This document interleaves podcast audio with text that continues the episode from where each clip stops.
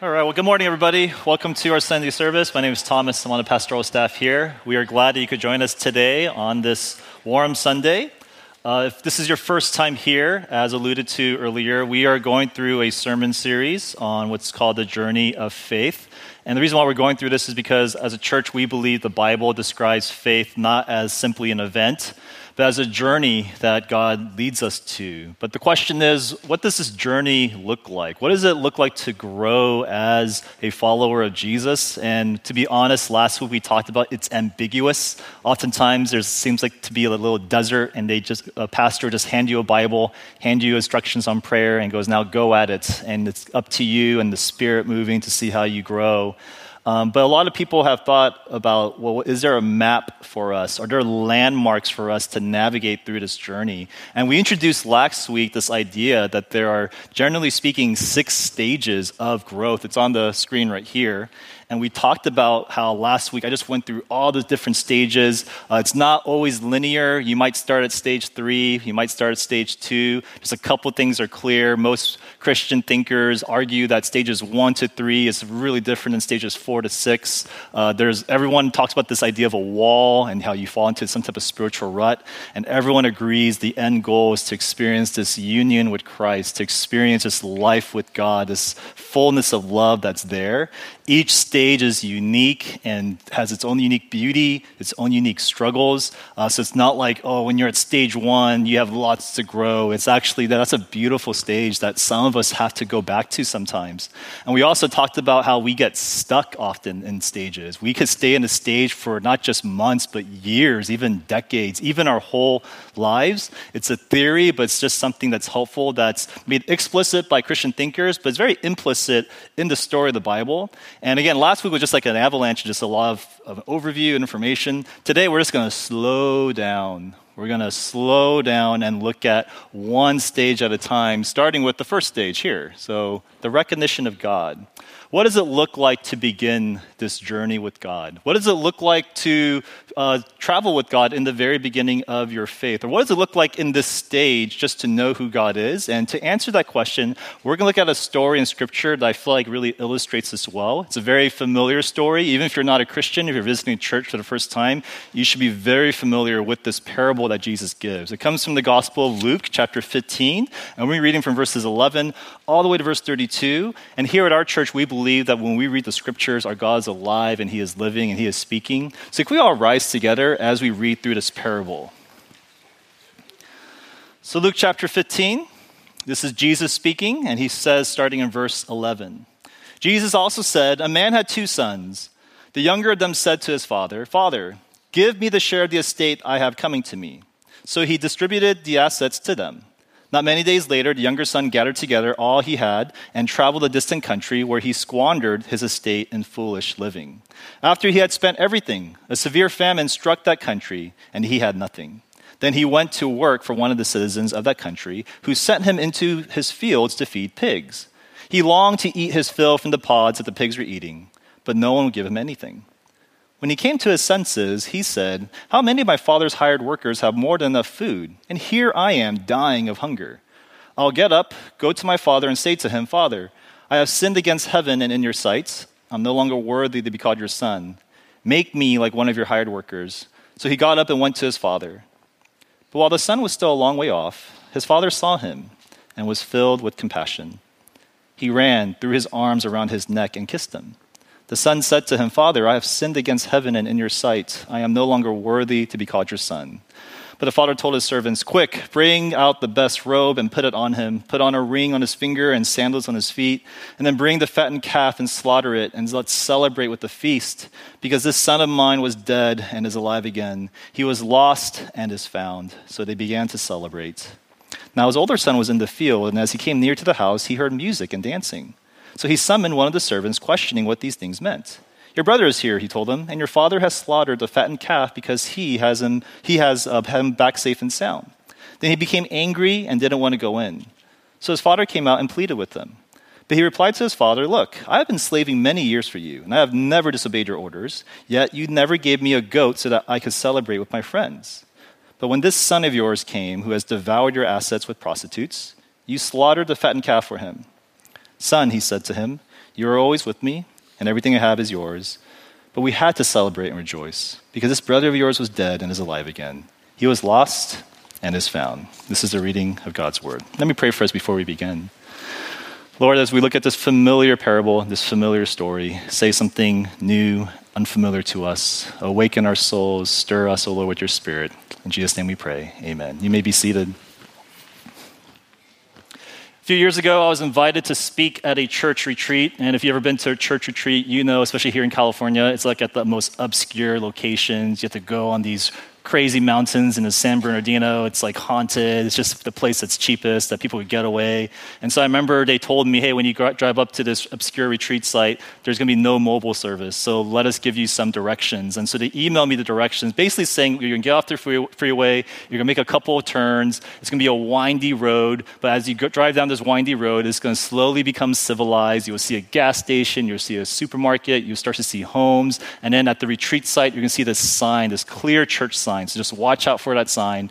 We hope to see you there. So I remember I went to this retreat site and I brought a friend with me to keep me company on this retreat site. And I remember going and I remember we were driving and we got off the freeway. We made a couple of turns. We got on this windy road. But instead of things turning more civilized, it became more wilderness. There's a lot of trees that started popping up. All of a sudden, the asphalt became dirt and rocky, and definitely did not see any church sign. And so I remember as we're driving, my friend said, I think we're lost. I think we should turn around. And me, I'm not sure if you're like this, I'm like, oh, let's just keep going a little bit further. I think it'll turn up at one point. And as we kept going, at one point, all of a sudden, boom, dead end, sign that says road closed. And at that point, I was like, yeah, we're lost. We should probably go back. And so I remember we drove all the way back to the freeway, and we realized we missed the first turn. There was like this initial turn that you were supposed to make right off the freeway, and we missed it. And because we missed it, it just made our entire trip really wonky. It made the entire trip look like we we're going the right way, and yet we weren't, and we ended up becoming lost. And I say this because a lot of you, you've been to church for a long time. Especially if you grew up in the OC, church is just kind of a thing that you often do. And so I feel like for a lot of us here, if you look at the stages again, if we put, put on the screen, the stages of faith. Is it on the screen? If we go back to the stages of faith, I'm going to keep saying it until the screen shows up. Do we have the stages of faith up here? Back there, screen, hello? Well, I don't think they're there. Anyways, so the stages of faith, can we put the stages of faith up there? Yes. Nope, back, back. There you go. There you go. Here are the stages of faith again. Um, it's pretty interesting. All the community groups at our church, we went through the stages of faith and we said, hey, what stage are you at? And I'm shocked that most of our church thinks we're at stage four or five. Most of our church, like, I'm at the wall. I'm at this crisis. That's where I'm at. And a lot of us here, I think we feel that way because You've been going to church for a long time and it's become routine. It feels dry to read and to pray. It's tiring or annoying to serve. And so you feel like, man, I've just been journeying with God for so long. I'm at stage four now. I'm at this place of like where I got, I grew, grew, grew, but now I'm just stuck. And I hope God just really awakens my heart so I can reach full maturity. And I think that's kind of the sentiment that a lot of people who grew up in the church feels like. And possible, maybe some of you are at the wall but it also could be you feel this way because you missed that first turn. You've been journeying this whole time thinking that you're journeying and reading your Bible and serving and getting deeper with God, but it could be God is not with you at all. You've never recognized God in this journey. Because think about it. Did, why did some of you even go to church? For a lot of you, it, it was like an arranged marriage. You just, your parents just forced you to go. And it's just been this automatic routine ever since. For some of you, you read and pray, but it's because you're told to read and pray. You know it's the right thing to do. There's no joy, it's fully duty, and that's all you remember about reading and praying. For some of you, you serve because we pressured you to serve. Like we, con- we like cornered you going, hey man, we need help. Our kids, don't you care about children? And now you're serving and you're just doing all these activities for God. And it could be, and now you feel like, oh man, I feel lost because I hit a wall. Whereas in reality, you've been on this road this whole time and God's not even there. God's not even journeying with you. You're not even perhaps at stage one. Why do we get lost this way? What does it look like to recognize God on this journey? How can we experience stage one in our life? Luke chapter 15, this is a famous story, famously known as the prodigal son. It is the most famous and beloved parable in the Bible. And the main theme of this parable is about being lost. A lot of you have heard many sermons on the Sermon on the Mount, or not the sermon, the, the parable of the prodigal son. Uh, so the most challenging thing about today is going to be saying something that's not as familiar, that doesn't feel like it's just repetition. But again, every no matter what sermon you might have heard of, everyone would agree it's all about being lost. And the reason why Jesus gives this parable is because of the people he's speaking to. In chapter 15, verses 1 to 2 is on the screen up here. This is how the parable begins. He actually says in verse 1 All the tax collectors and sinners were approaching to listen to Jesus, and the Pharisees and scribes were complaining, This man welcomes sinners and eats with them. And this is what leads to this parable. Jesus all of a sudden gives three parables. He gives the parable of the lost sheep, he gives a parable of the lost coin, and then he gives this parable, which is called the prodigal son, or that's how we know it as. Prodigal son is a misnomer. It's probably, it's a lot of us focus just on the first son. But if you notice in this parable, there are two sons. There's two sons who are featured here as a younger son and an older son. And the reason why is because both of them are lost in different ways. And Jesus wants to let them know that, hey, people who I'm speaking with, you are just lost. There are different ways of being lost, but I want you to be aware of how you get lost. And so today, what I want to do is I want to look at this parable by doing a character study of each of these characters, recognizing how we can be lost, and most especially, though, how we can be found. And so, if you're here today and you're feeling a little spiritually lost, pretty dry while you are here, glad that you're here. I hope you know why you might be lost, but also, most especially, how can you come home? So, we're going to talk about three things. Number one, the lost younger son. We're first going to look at him. Second, we're going to look at the lost old, older son, look at him. And then lastly, the good and gracious father. So, the lost younger son, the lost older son, the good and gracious father. First, the lost younger son. Jesus begins this parable focusing first on the younger son, and he shows in the very beginning how lost this son is. We see how lost the younger son is by what he chooses to do right away. Look at verses 11 to 13 with me again. In verse 11, it says, Jesus also said, A man had two sons. The younger of them said to his father, Father, give me the share of the estate I have coming to me. Not many days later, the younger son gathered together all he had and traveled to a distant country. The reason why the younger son's asking for this, you might have heard this before, is back then, if you passed away, your inheritance would go to your children. Here's the thing though, you have to pass away. This father is still alive. So the son's going up to him, hey, give me the inheritance. He's pretty much saying, hey, you're, I, I want you to die. I don't want to live with you anymore. I'm done with this family. Give me what's owed to me, and I'm going to be gone. And notice where the son goes. It doesn't say he goes to this country or this city that we're familiar with, but look what, it actually says in verse 13. Where did he travel to? A distant country. It didn't matter where he went, so long as it was far. Far away from his father, far away from his, his brother, far away from his obligations as a son, far away from his responsibilities as a family member. He just wanted to get as far away as possible so that he could live for himself, just be free, choose what he wants to do, make up his own identity, not adopting the identity that he inherited from his family. He wanted to get as far away as possible. That's the beginning of his lostness.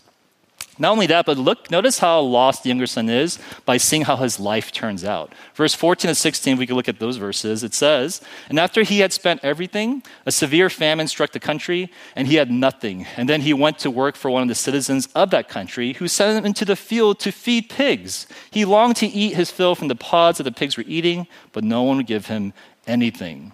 I mentioned this before, but there's a TV show called Dirty Jobs. Have you ever heard of that TV show where this person, he pretty much finds the worst, dirtiest jobs in the country and he works at it, seeing which one's the worst. And he mentions there are two jobs that you just do not want to do. The first job is a sewer inspector. There are crazy things apparently in the sewer. Don't do that job, he says, very dirty. And the second one is a cow inseminator. Just use your imagination of why that's dirty. But he had to do those two jobs, the worst jobs possible in the US. You don't want to find yourself doing those jobs. Jesus, right here, painting the prodigal son, where he ends up, this is the dirtiest job that a first century Jew could think of. To go and work with Gentiles, to go and work with the dirtiest animal at the time, with how they knew it, is a pig. They saw that as extremely dirty. You're making contact with it all the time. You're in the mud. This is Jesus' picture of somebody hitting rock bottom. And notice, lastly, that the younger son, how lost he is by how he plans to come back home. Look at his plan. In verse 17, he says this When he came to his senses, the younger son said, How many of my father's hired workers have more than enough food? And here I am dying of hunger. And look what he says I'll get up, go to my father, and say to him, Father, I have sinned against heaven and in your sight. I'm no longer worthy to be called your son. Make me like one of your hired workers. This is not false modesty. It's not like he's like, Oh, yeah, I'm unworthy, but I know you're going to make me worthy. It's not that at all. This is actually a very, everyone understood, Oh, yeah, this is exactly right. This son has disqualified himself from his status as a son. He is no longer an heir to his father, and the only way he will be accepted back in the community is he has to work for it. If he came back to the community after what he did to his dad, dude, they would probably stone him. They would probably beat this person, like, get out of here. And so he planned, I'm gonna come back as a slave and earn my way back in this community. Because I disqualified my status, so I hope I can labor and have that status, and then they will accept me. And that's how the, that's the younger son. Jesus is just painting this picture of what he does and how lost he is, how lost he became, and how lost he is even when he comes home. And even though this is a very ancient parable, man, does it have modern themes. Because a lot of us here, if we're paying attention, all of us, there are parts of our lives that are very similar to this younger son. There's a book that I've been reading called Generations by her name is Jean Twenge, and she's been studying different generations. This is like her life study. She, I think she's at the studies at uh, works at University of San Diego, and she was saying pretty much looking at from the boomers to the Gen Xers to the millennials to the Gen Zers, all the way to our kids right now, they're known as Gen Alpha or the Polars. And she looks at all the different ways of what shaped their generation, the different features and characteristics. And she has so much to say. Great book, highly recommend if you want to understand your parents, you want to understand your peers, you want to understand your kids. Long book, 600 pages, but great book. But one thing she says is that there's, even there's a lot of information in that there are two undeniable trends that are slowly increasing amongst all the generations. From boomers all the way to Gen Z to Gen Alpha, it's just increasing, this incline that's happening. Here's the first thing that's con- constantly increasing. There's, in our culture, we are becoming increasingly individualistic more and more individualistic, where all of us are valuing even more than ever the idea of personal freedom and of choice. Uh, here's, an exa- here's a, a, little example of how this works out. Gen Xers, if you had a Gen X parent or if you grew up Gen X, uh, if you had a family movie night, you had to choose a movie and everybody had to watch the movie because there's only one TV in the house. So we're watching the Goonies, everybody's watching the Goonies. That's how it worked. You grew up millennial, though, a little bit different. If you, had, hey, let's do movie night, you might have two TV screens. And so the kids can watch one movie and the parents can watch the other movie. And that's how movie night is. How's movie night now for everybody? Everybody has their own screen. You don't have to watch anything. You could choose to stream whatever you want, five different members in the family, all in different rooms, streaming different things. Again, that's not a big deal. I'm not even saying that's wrong, but notice what that's doing. What that's causing is there's actually now a decrease of being forced to do something you don't want to do. There's so much more autonomy. Technology has made individualism all the more higher and higher as the generations have increased. And so what happens is, and this isn't just in TV, this is just all across the board. There's a decline in social obligations where the normal markers of a society is just declining of what people do. For example, marriages, people are dating, people are shacking up, that's all the same, but marriages is just on the decline across generations.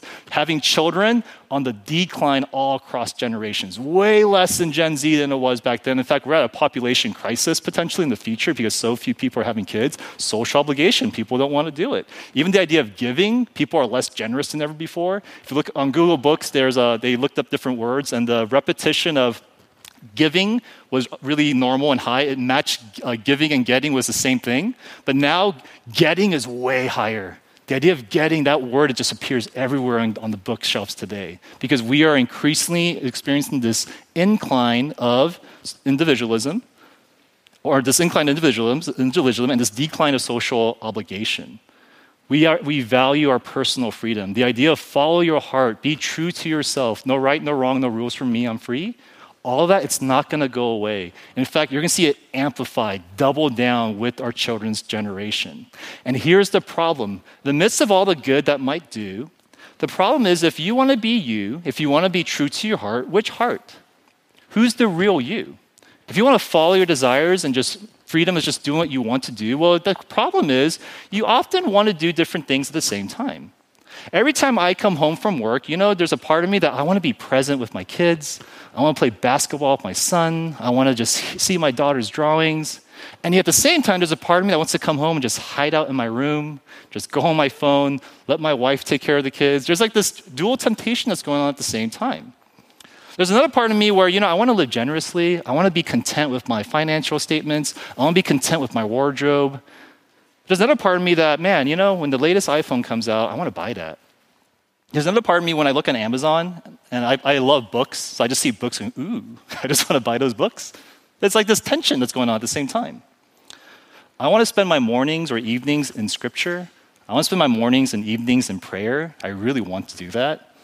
And yet, another part of me wants to just veg out and watch Netflix. And the reason why I'm like that is, as we mentioned in our church many times before, we have different desires. We have strong desires and we have deep desires, and your strongest desires, they are not always your deepest desires. And so we're in conflict all the time because, and we're, because we're given all these choices. And not only do we see this rise of individualism, but uh, Jean Twenge, she actually says there's also a second thing that's happening across generations, without, fa- without fail, without doubt. This is just from boomers all the way Gen Z. More individualistic, but also more dissatisfied with life. Uh, if you look in the chart here, this is uh, the, the, scale of depression, different age groups, and the bottom one is all the boomers. Um, they're, they're just happy, they're cool. Versus as it gets higher and higher, that's the Gen Zers depression is just at skyrocketing. And some people think, oh, it's because back then they didn't have this category of depression and so forth. Uh, she actually uses the rates of suicide as her measure. And that's just really objective, where suicide's at an all time high compared to before. So it is objectively a way more depressing generation that we are living in. And the reason why this is happening, why we are dissatisfied with our lives, is because I like the way she puts it. There's, a, there's a difference between pleasure and happiness, and all of us are choosing to live by pleasure. Pleasure, uh, if you want a simple definition, pleasure is like dopamine. Pleasure is this thing where it feels good in the moment and it's triggered by quick hits when you get that Amazon box in front of your house. Ooh, dopamine. When you go and you go shopping and you see a, a really awesome sale. Ooh, that's dopamine.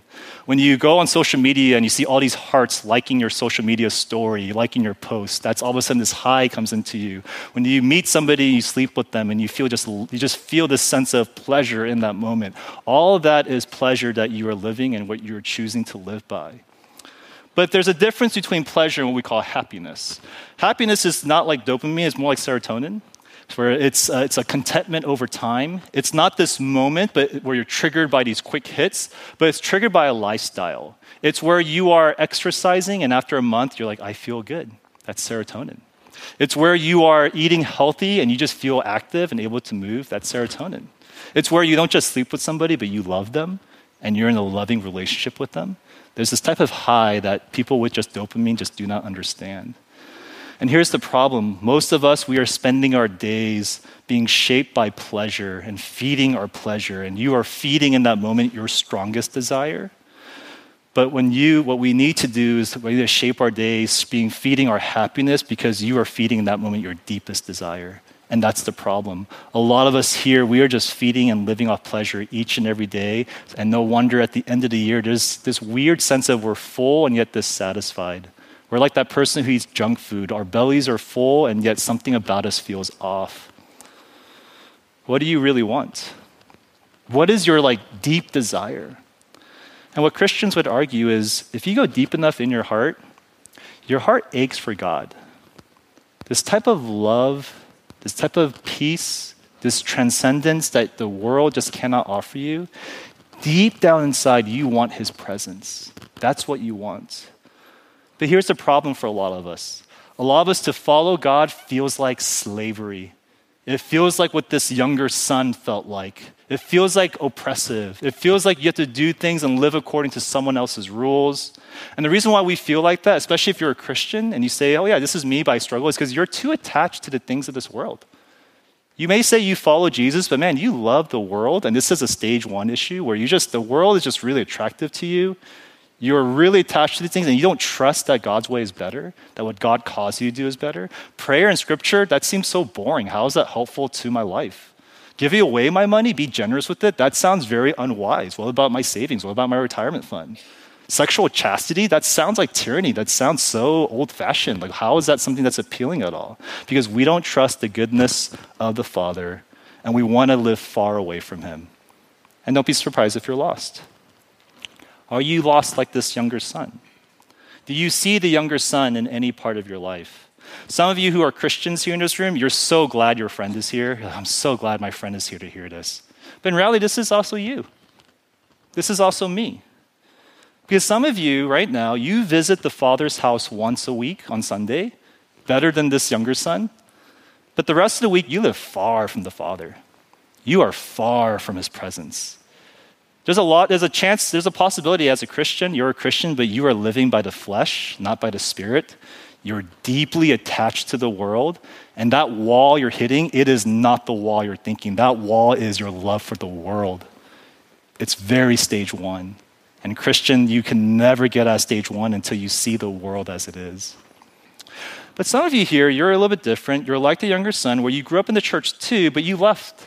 You left a while back. You left the Father's house a long time ago. And yet, for some reason, you're here. Someone invited you. You have this weird sense of, like, I don't know why I'm coming to church. Maybe you like football, or maybe I just feel like coming back here for some reason. And I just want you to know if that's you, the response to the Father is to welcome you back home. Don't worry about your motives for now. Just welcome home. I like what one pastor, Rich Villodas, he says it like this about the prodigal son story. Quote, it's on the screen. Is on the screen? It's on the screen. I'm just going to read it. The prodigal son, he doesn't return home because of renewed love for his father. He comes back home simply to survive because he ran out of money and he's starving. And his father is perfectly fine with that. Just come home. God just wants you home. Just know if you're here, come home. The father invites you and embraces you. But for some of us here, it might be a little different. The younger son, you're like, okay, that's, that's part of me. But for a lot of us here, I think, uh, we might be more like the older son who's just as lost. The parable, it could have ended right here, but you know, remember, Jesus, he's speaking to not just tax collectors and sinners, but to Pharisees and religious people. And the reason why he's talking about this second son is because, again, you could be lost while you're living away from the Father, or you could be living with the Father and be just as lost. You could be just as lost. And this is so subtle because the younger son, he looks lost. You could tell, like, this person needs Jesus. The older son, though, he looks like he has Jesus. And what Jesus says is like, but he's really lost. And it's really scary because we don't know when we're like that. What are some signs that you're like the older son? There's at least three signs we could see from this text. The first sign that you're lost like the, the older son is this joylessness. You are joyless in your faith. Notice when this son, when, he, when we first meet him in verse 25, what's happening? There's a party. Everybody's celebrating. The younger son is back. The father is throwing a feast for him. And who's the only person not celebrating? The older son. It's like when we were clapping earlier today, everyone's clapping, but one person's not clapping. They do not they refuse to join the party. Look at what it says in verse 25. It says, Now his older son was in the field, and as he came near the house, he heard music and dancing. And then verse 28, look what he says, and he became angry and did not want to go home. You know why he's so angry? Verse 29 reveals everything. It's not like he was just joyless in this moment, he's always been joyless. Verse 29, look what it says. He says, Look, I have been slaving for you these many years. Do you feel like this towards God? When was the last time you felt any joy in your faith, Christian? This is how, when you, especially when you grow up in the church, man, does this seep in? Where you go to church faithfully, you look good, you seem like you're really close to the Father, you're in the Father's house. But man, is Sunday a drag for you? Is Sunday a drag? Like it takes all your might to come here. Sleepy, tired. And when people are like singing, you're just like watching them, you'll lip the words, but you know, arms crossed, just like watching the praise team go. There's just no joy. What's there to be celebrating? Why is everyone so happy? We're just kind of like just there. Man, Sunday sermons are a drag to you. I remember someone was telling me, like, hey, you know, everybody checks fantasy football during a sermon. I was like, oh, yeah, I know. I'm very aware. I know. Uh, it's like when my son watch, wants to watch TV and doesn't eat his food. Oh, you know what's happening there? He's not hungry. I think for a lot of us, oh, you're not hungry. The, the fantasy football is way more interesting than anything here to you anything here, like, come on, just hurry up, bro. I gotta get my fantasy. Or IG stories, you know, oh man, I, I can't wait till after, like, I just need to scroll up there. Why? We're just bored to death. We believe it, but we're bored to death. And man, reading our Bible, praying, serving, it's just a drag. It feels like I've been slaving for these many years. And again, I don't mean to guilt trip us, but I just want to point out the reality that a lot of us here, it's been a long time since we felt like celebrating with the Lord. It felt like a long time since we felt joyful, if ever. And that could be, yeah, that's like the older brother. That's like the older son, a joylessness. Here's the second thing that's there anger.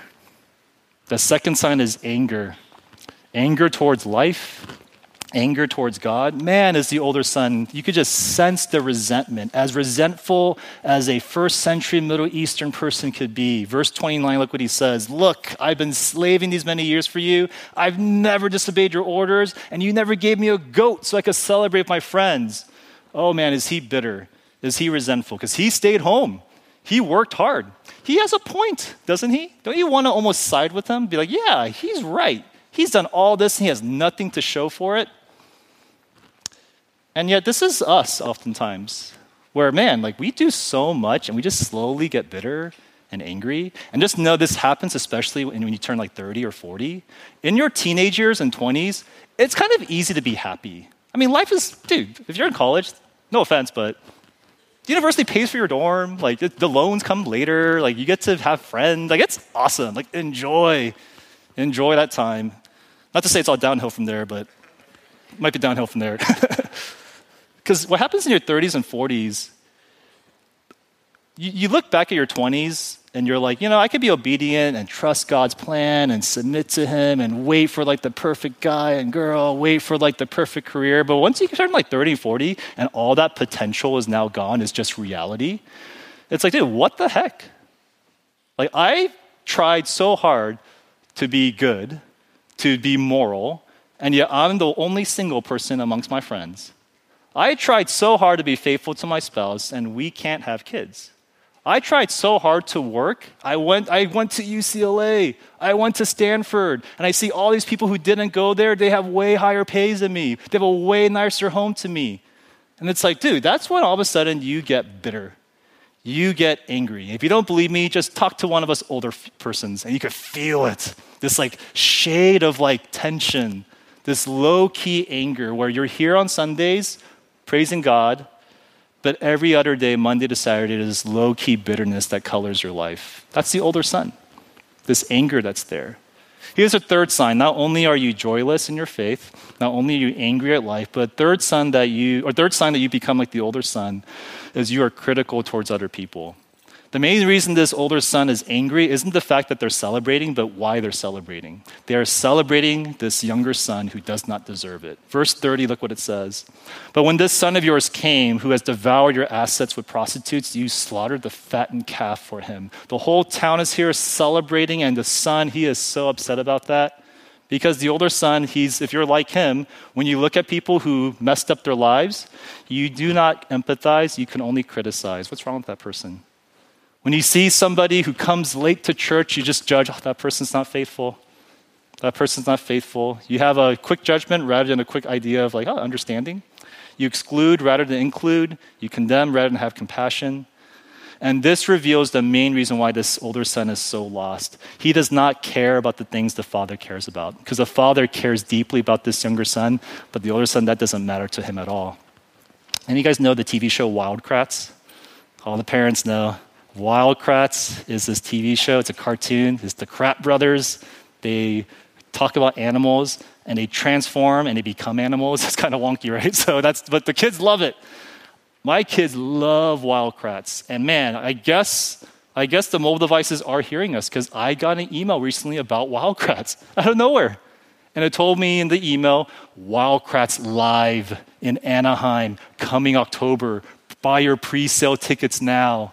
And I remember I saw that, I was like, oh my goodness, how do I get these tickets? And I try to like reserve it. And the reason why is because, not because I care about Wild Kratts, my kids, they love Wild Kratts.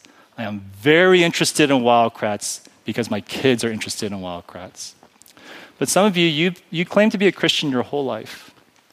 And the only things you care about are the things you care about. And if God happens to care about it, you're down. Community? Yes, I love community. You would do that anyways.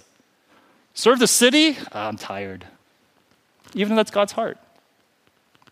we, we tend to just choose the things we want to do, the things that God conveniently matches, but the things He wants us to do that we don't care about, it's like, ah, I don't really care about that. Because, like the older son, you may live with the father, but you don't really care about the father. Because if you care about the father, the things that he cares about, you would care about. See, Jesus, he's trying to show us through this second son how you can be lost even at home. Do you recognize yourself in this? On YouTube, there's this video, these types of videos I like watching. Uh, it's, uh, you know, jujitsu. So there's these jujitsu guys or black belts, so they could like dominate people. They go to these random gyms and they put on a white belt. So they're pretending to be white belts and they roll with like blue belts and brown belts and purple belts. And man, it's like funny. They just like own all of them. And all of them are shocked because this guy is supposed to be a white belt, but they're just doing these moves they never saw. And at the very end, the guy, he goes, I'm actually a black belt. And everyone laughs. It's these funny things, meant to like humble everybody at the gym. And there's are funny videos to watch, but there's uh, less funny videos I watch where you have people who are white belts, but they pretend to be black belts.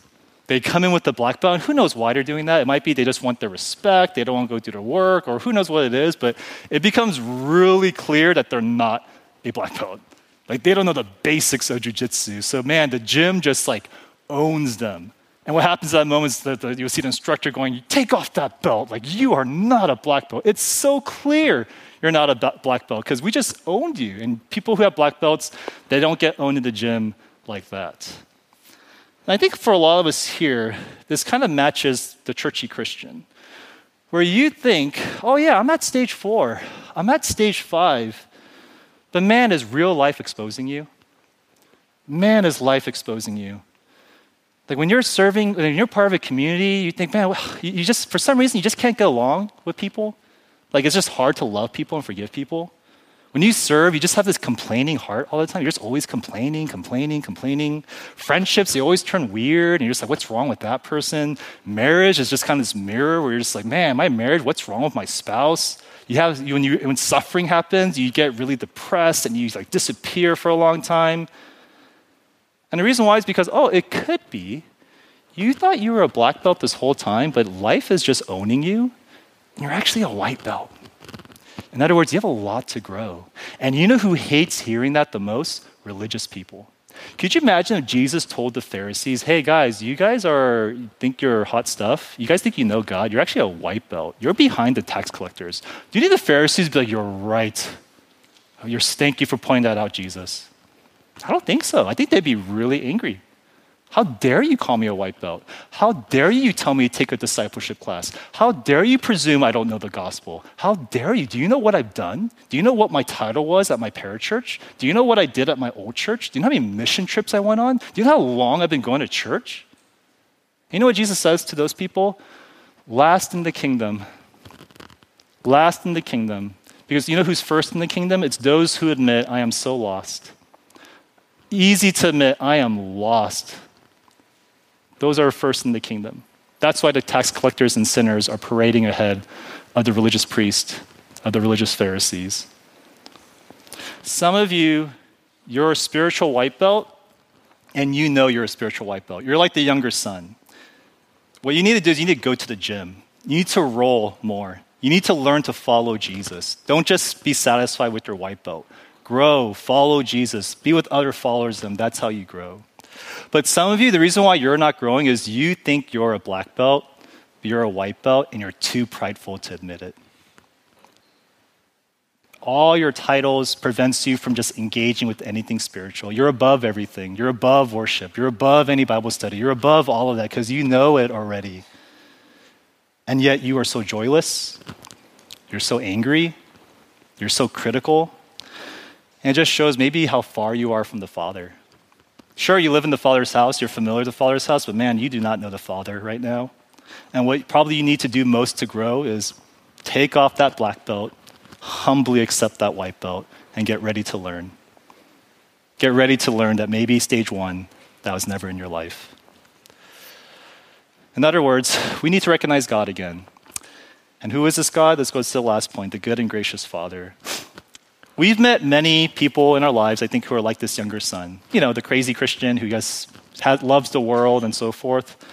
And we met many people who are like this older son, especially in the church, who we presume were far more mature than we think we are. But have you ever met someone like this father?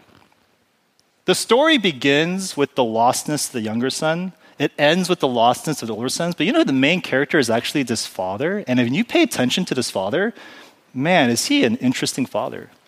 He's a good and gracious father. Look at the beginning of the story. When the son makes his request, going, Hey, give me my estate. I need all my money right now. In the ancient Near East, you know what the only proper response it should have been? The father should have grabbed the son by the ear, throw him out, and just start beating him. And everybody would be like clapping. Like, that's right.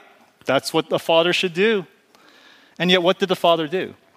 He, he sold his property. And imagine that a father going and he has to sell his property. One third of his property he has to sell because his son has disowned him.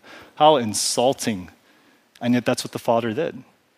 Notice when the son returns home after losing all of his money. I know for me, if I imagine coming home after that, I imagine my father just crossing his arms, going, Whoa, whoa, whoa. Look who came crawling back. And yet, what does his father do? Look at verse 20 to 20, uh, verse 20. But while the son was still a long way off, his father saw him and was filled with compassion, and he ran and threw his arm around his neck and kissed him. His father saw him far away, meaning his dad was looking for him for a long time. Is today going to be the day my son comes back? Is today going to be the day my son comes back? He's always looking for his son, and when his son finally comes, he runs. Again, back then, first century, men, especially fathers, do not run. You have to pull up your little thing there and just run. It looks very undignifying. And if the father didn't care, he just ran and just ran to the son, embraced him, kissed him. And notice what it says in verse 22. He says, Quick, bring out the best robe, put it on him, put a ring on his finger and sandals on his feet. What's he doing there? That's very intentional. The son came back as a slave. The father didn't even let him finish his speech. He said, No, no, you're my son. Your status is fully restored. And notice not only that, but at this, with the second brother, the end of the story, man, this dad, he's celebrating joyful time.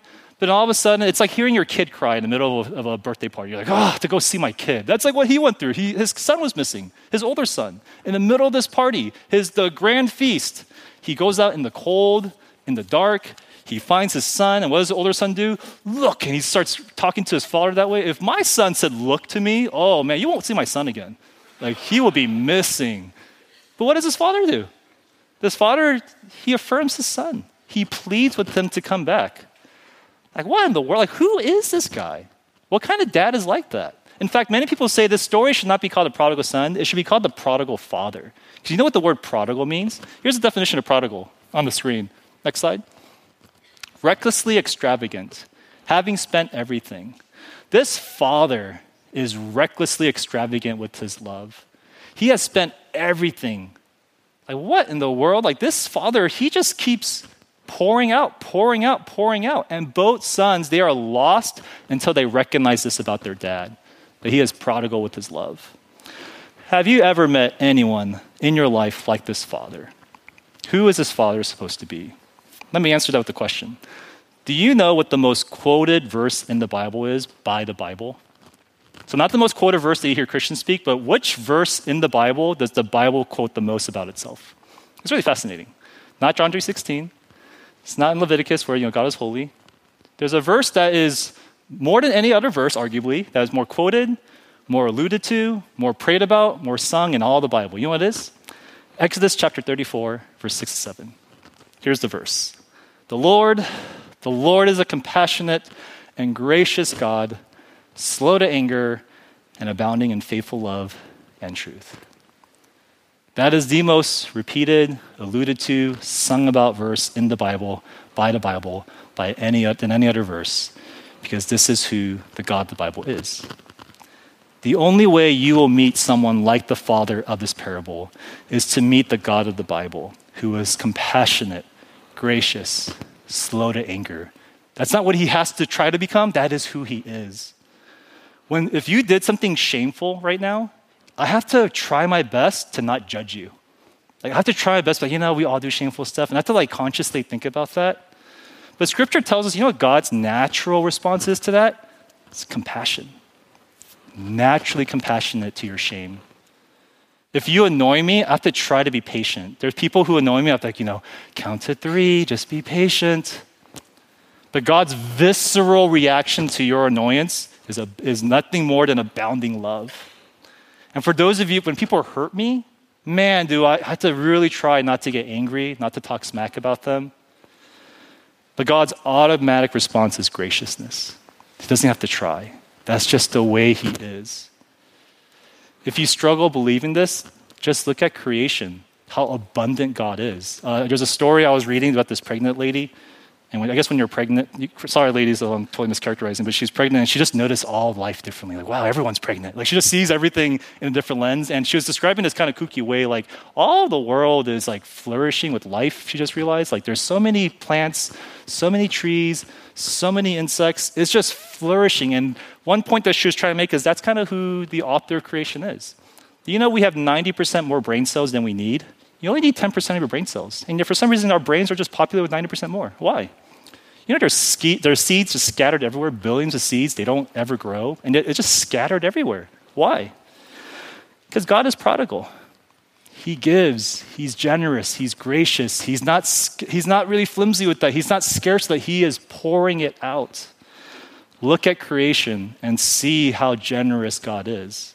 And if you don't believe in creation, look at the cross. Look at what God did at the cross. This father in the parable, he endured insults of his two sons. But there is a father in heaven who endures insults of all the sons that he has and all the daughters. There's a father in the parable who was searching and looking for a son to come back. But the parable says that there's actually a father in heaven who's searching for all of those who belong to him to come back. There's a father in the parable where he leaves the feast, goes out into the cold to go find his lost righteous son. We have a heavenly Father who will go into this cold world, leaving the, the feast of heaven, searching for you and me. And we have a Father just like this one in the parable who loves both types of sons that are just lost. And we're told in the gospel that there's a heavenly Father who loves those who are lost, no matter how you're lost. The cross tells us that Jesus came from heaven, was shamed on your behalf, his life torn apart, because he's a Savior who came to search and save the lost. When you recognize this about God, when you see this about God, this is when you know you're stage one. This is stage one. Because God is prodigal, lovingly generous, gracious, and compassionate. And when you recognize this, man, is this a challenge? And man, is this a consolation? The challenge is if God is generous like this, just know He is always inviting you back to Him all the time. There are probably, if you look back at your life, like thousands of invitations that he has extended your way he just throws seeds everywhere. It's all good. And you probably responded to like two of them. Two, two of them you probably responded to your whole life. But every opportunity you have, it's an invitation from God. Every hardship you have, it's an invitation from God to come home. That's a challenge. But here's the consolation. If you've missed all those opportunities, man, there's so many more opportunities. God's always going to be inviting you. You haven't prayed for 39 days? Wait till that 40th day. His mercies are new each and every morning. I know for me personally, this is a huge consolation because I grew up just thinking God is a scary God who's mad at me, who's going to judge me when I come back, who I don't know how he feels about me. Because I've experienced seasons like the younger brother and the older brother. I'm like the younger son and the older son. But it's encouraging to know that there's a Father in heaven who tells me, look at creation, look at the cross, look at my words. And he tells us that he is inviting me home. He is a gracious, good Father. This is grace. This is when you experience grace. This is when you experience stage one. This is when you recognize who God is. So, to conclude, this parable is interesting cliffhanger. Uh, the younger son, what happens to him? Does he change his ways? Is he now like a faithful son? The older son, does he go to the party? Does he actually enter into the house? We don't know. The parable just ends because it's meant to invite you. Hey, younger sons, older sons, come. Come to the house. What are you going to do? Don't worry about what they're going to do. What are you going to do? Come to the house. And what does it look like to live with the Father? I'll show on the screen right here. This is what it looks like. Next slide. Next slide. Let's go to the screen. Next slide. We're all waiting in anticipation. The last slide. Isn't that there? It's all good. The next stage, I'm just going to paint it for us. It's uh, if you want to know what it looks like in the Father's house, man, I had an awesome picture too, but it's all good. I'll just describe it to us. What it looks like in the Father's house from stage one to stage two. It's a life of discipleship. Some of you think you've been following Jesus for a long time, but man, you haven't even started. You haven't even started reading your Bible the way you should read your Bible. You haven't been praying the way you should be praying. Because this journey is a God who is loving, good, and gracious, journeying with you here. And see how God forms you when you get discipled by this God. And so, as I invite the praise team up, can I just invite us to a time of prayer? When you hear the different sons and the way they are lost, can you relate to their lostness at all? Which son would you say describes you? How is the Father inviting you into his home? We just go into pause to reflect and to even just confess. For some of us here, it might be that, man, we are just really attached to the world. And that's just a clear block for us of how we can grow. For others of us, it's like, man, I'm clinging to my black belt, and I have just not humbled myself in a long time. But just know wherever you're at, the Father invites you to come back to Him. And so, can we take a moment to pause and to pray, and then I'll close us all together in a word of prayer.